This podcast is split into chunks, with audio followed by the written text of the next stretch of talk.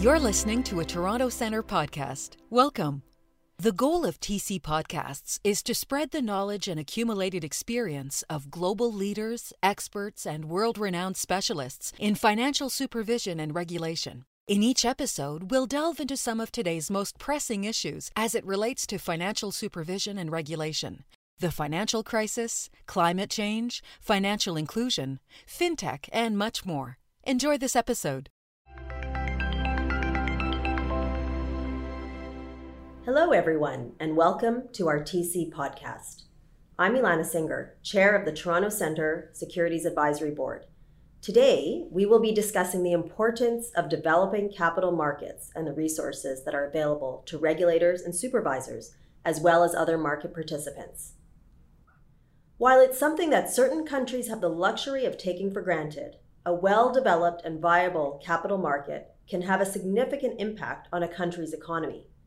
It is not an easy task to develop a capital market, but there are numerous resources that are available to regulators and supervisors, as well as for other market participants. To further explore this topic, I am so excited to be joined today by Ana Fiorella Carvajal. She has more than 25 years of experience in financial sector issues with a focus on capital market development, regulation, and supervision. Ana is currently the lead securities market specialist at the World Bank Group. In this role, she advises countries on issues relating to capital markets development. She has led technical assistance missions on issues related to capital markets in a wide range of emerging markets and other countries.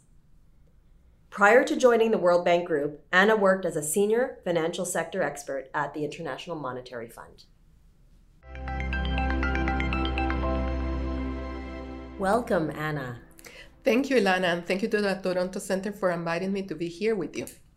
It's our pleasure. Now, to make sure that we are all on the same page, can you explain what capital markets are and how they differ from banks? First of all, let me tell you that capital markets and banks are key components of the financial sector that fulfill the role of channeling private sector funding to the real economy, that companies that need funding. But they do it in a different way. In the case of banks, depositors put their money in their banks, and it's banks through loans the ones that provide funding to companies. And because it is on their balance sheet, the risk is borne by the banks. And this is the key difference with capital markets. In capital markets, it's investors who directly channel their funding to companies. And because of that, they are the ones bearing the risk of that investment. And that is why disclosure is so important for capital markets because investors need to understand the risk that they are taking when they invest in these companies. Now that we all have an understanding of capital markets, why is it important to establish and develop viable capital markets? What benefits can capital markets bring to a country's economy? First of all, capital markets play a fundamental role in economic growth. Um, for companies, what the capital markets do is to provide an alternative source of funding from that of the banking sector. For companies that already enjoy funding from the banking sector, this can mean better economic terms, for example, lower interest rates and longer tenors. But in addition, capital markets can provide funding to riskier activities that traditionally would not be funded by the banking sector, and therefore, in this way, capital markets foster innovation. That is the role in regard to companies. But capital markets can also play a role in government financing by allowing them to finance their fiscal deficits in the local markets and borrowing, therefore, in the local currency without exchange rate risk. Capital markets also have an important role vis a vis investors. First, they can provide them with investment opportunities that are more attractive in terms of their returns to bank deposits. But also, if capital markets provide an additional source of opportunities, they allow investors to diversify their portfolios and manage in this way their risk more appropriately. Uh, this is particularly critical for institutional investors such as pension funds and insurance companies. And well-developed capital markets also provides risk management tools to the financial sector, but also to end users like agriculture companies through the derivatives markets. And the final role that capital markets can have is to be a spare tire for the financial sector, helping to enhance financial stability and to manage uh, sudden shocks that can happen in the economies. Thank you, Ana. We frequently hear about attracting institutional investors when we talk about developing capital markets. Why is it important to attract institutional investors? Let me start by saying that the potential contribution of capital markets to economic growth is even more relevant today, given the challenge of attaining the Sustainable Development Goals. There are sizable financing gaps in critical sectors such as infrastructure, housing, and SME financing that traditional funding sources like public investment or banking are not going to be able to meet. For example, just in infrastructure, around $2 trillion in investments are going to be needed through the next 15 years to meet this financing gap. And we have similar gaps in other sectors, as I said, such as housing and SMEs. And here is where capital markets can play a key role by channeling private sector funding. And here is where institutional investors play a critical role because institutional investors have amassed a sizable amount of assets under management that could be channeled to these sectors. For example, just in the OECD countries alone, institutional investors, and by this I mean pension funds and insurance companies, have about 54 trillion in assets under management. And their long term horizon is very much aligned with the long term needs of these sectors. So, this is why increasingly we talk about the role of institutional investors in mobilizing private sector funding through these sectors. Let me just pause and tell you that there's a caveat in this story, which is that for many of these sectors, uh, these capital market solutions are still new. So they are being tested. So at this moment, we're still trying to figure out what the final impact of capital markets can be. Now, let's shift gears a little and talk about what it takes to develop capital markets. What economic and structural developments are needed to develop well functioning capital markets? Thank you, Ilana. Both the economic research as well as our work in the field point to three basic sets of preconditions for capital markets to develop.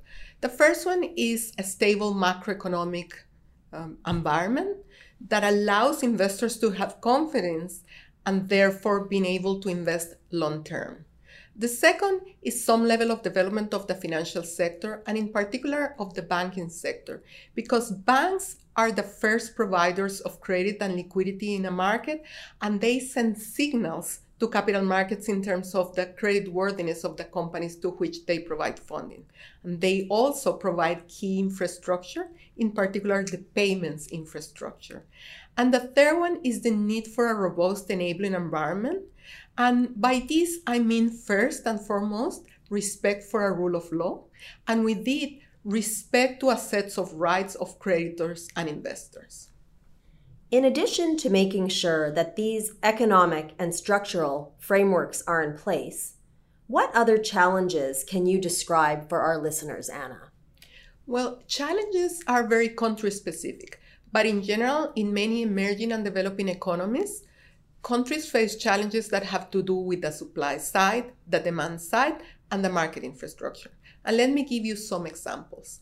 On the supply side, in many countries, there's a lack of a pipeline of companies that are willing and able to come to market.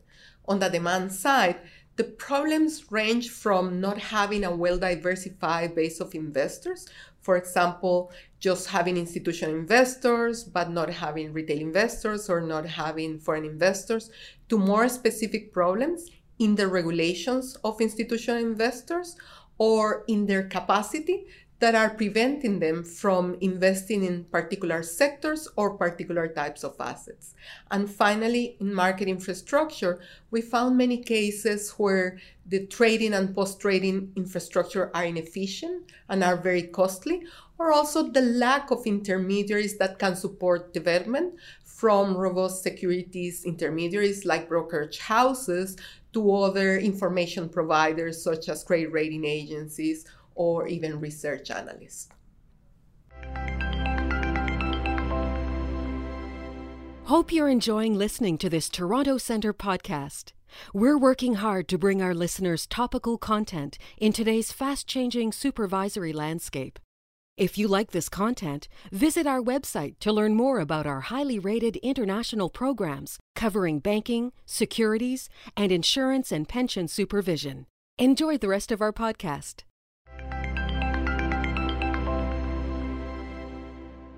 As great as the benefits are, developing capital markets sounds like it will take a lot of dedicated work. Based on your experience, what is the role of regulators and supervisors in capital markets development? Well, securities regulators have a key role to play in capital markets development. And I will group them into two key roles. First one, they are in charge of setting the rules of the game that is the framework under which companies seek funding from investors and securities intermediaries provide services to those companies as well as to investors. And in doing so, they need to make sure that those regulations are aligned with international standards while at the same time that they are proportionate to the market structure so that they don't stifle development and innovation. Uh, furthermore, this point of innovation is very important. Regulators need to make sure that those regulations provide a space for innovation. In many countries, regulations are crafted thinking just of humans applying that regulation and not understanding that in many cases now it is through financial technology that many services are going to be provided to and that those regulations need to be accounting of that and the other point that is important for securities regulators to understand is that regulation is not a one shot deal exercise. Rather, regulators need to evaluate on a periodic basis whether those regulations remain in line with market structure. And if they are not, then they need to be willing to make the changes that are necessary. And for this, having effective mechanisms to communicate with the public and with the private sector are key throughout the process and including in the rulemaking process. So the second role is in regard to supervision and enforcement. Once the regulations are in place, supervisors need to make sure that those rules are complied with because in reality regulations are as strong as the supervision and enforcement of a securities regulator and this is an area where we find tremendous challenges in emerging markets. Sometimes those challenges are due to capacity issues, uh, funding issues, but in some cases they are also due to misperceptions.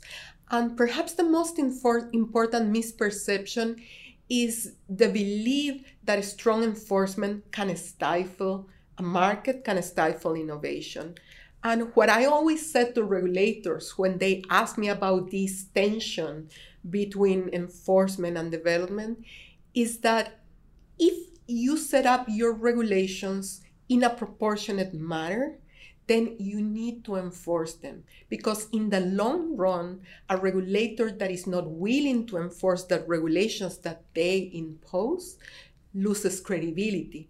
And when they lose credibility, in the end, investors lose faith in the market and in the integrity of that market.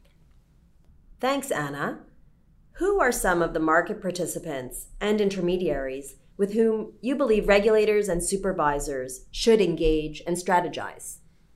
Well, Ilana, developing capital markets is a long term endeavor that requires actions well beyond the jurisdiction of securities regulators and that involve a whole set of public and private sector actors.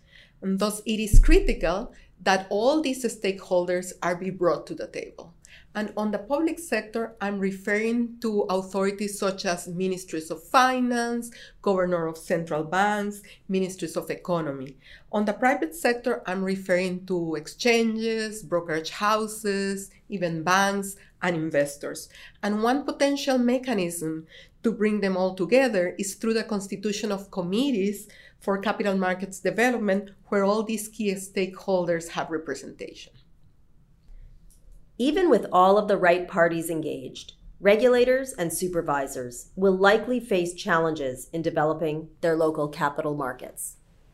What are some resources or types of assistance that are available at the World Bank to assist regulators, supervisors, companies, investors, and other market participants in this regard?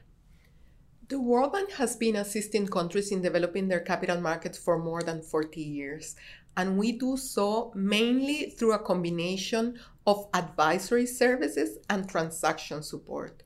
On the advisory services, what I refer to is basically technical assistance that can range from diagnostics and action plans to the actual implementation of those action plans. And depending on the country, the advice could be very specific of for a, a specific bottleneck that the government call us to help them address, or it could be very encompassing to try to tackle all the challenges for capital markets development. So it's very demand driven and depending on the level of development of the market and the request uh, from a country. And on the other side, we have the transaction part of it. And what I mean by this is that we use our balance sheet and the balance sheet of the IFC, the International Finance Corporation, which is our investment bank, to foster transactions that are catalytic of capital markets development. For example, we provide credit guarantees or um, to align the risk return appetite of investors with a particular product. Or through the IFC, we take a position as investors so that we can give comfort to other institutional investors to invest in these products. And more recently, what we are trying to do is to combine better this advisory support with these transactions and provide them in a joint way. And this is what we are calling now the JCAP for Joint Capital Markets Initiative. So if we hear, if you hear about the JCAP approach, is an initiative that seeks to bring together transactions and advisory in a way that one reinforces the other. Now, this JCAP approach sounds extremely interesting and innovative, Ana. Can you provide our listeners with an example? Thank you. Of course, Ilana. Yes, and let me give you the example of Colombia that actually was our pilot in this new approach. Six years ago, the government of Colombia approached us and requested our assistance to help them mobilize institutional investors to infrastructure financing, and in particular to the financing of highways. And what we did that time that was different from previous times is that we gave or provided the authorities with a one stop shop, whereby we assemble an interdisciplinary team that provided advisory in many different areas, ranging from the framework for PPPs, the regulations of pension funds, the regulations for issuance to transactions. And on the transaction side, we invested in FDN, Financiera de Desarrollo Nacional, which is an investment bank in um, Colombia that helps the government to achieve this goal of mobilizing infrastructure financing. And we also invested in an infrastructure debt fund that was created to mobilize pension funds to the financing of highways. And so, by being investors in these two key institutions, what we did was to help mobilize pension funds, the local pension funds, to infrastructure financing. And through this fund, uh, the government of Colombia was able to raise roughly about $400 million for infrastructure financing. So, this new approach that we're using, again, of combining advisory and transactions in a way that one reinforces each other, we're now expanding it and we're using it in seven countries, which are Indonesia, Kenya, Morocco, Peru, Vietnam, South Africa, and the West African community. And now we have plans to expand it to other countries. Ana, this session has been very insightful, but it's unfortunately time to conclude. What is one key takeaway for regulators and supervisors to keep in mind when they are developing their own capital markets? Well, first of all, for me, the main takeaway is the key role that regulation and supervision have for capital markets development. And as a result, the need for regulators to actively engage with other public and private participants with a view to assisting in the development of comprehensive action plans for capital markets development. Thank you, Ana. I really do wish we had more time to discuss. But even in the short time we've spent together, I'm taking away three things. First, the importance of capital markets for the long term health of a country's financial sector. Second, the need for a robust economic and structural framework as a basis and precondition for the development of a robust and strong capital market. Third and finally, the key contribution that securities, regulators, and supervisors can make and should make to the development of a country's capital markets. Thank you again, Ana, for taking the time out of your busy schedule to provide us with your valuable insights. I would also like to thank all of the listeners of this podcast. The Toronto Centre Securities Advisory Board is currently working on numerous podcasts focused on initiatives in the capital markets. So please check back on the Toronto Centre website regularly. Ana, it was great speaking with you today. Ilana, it was my pleasure. Thank you very much.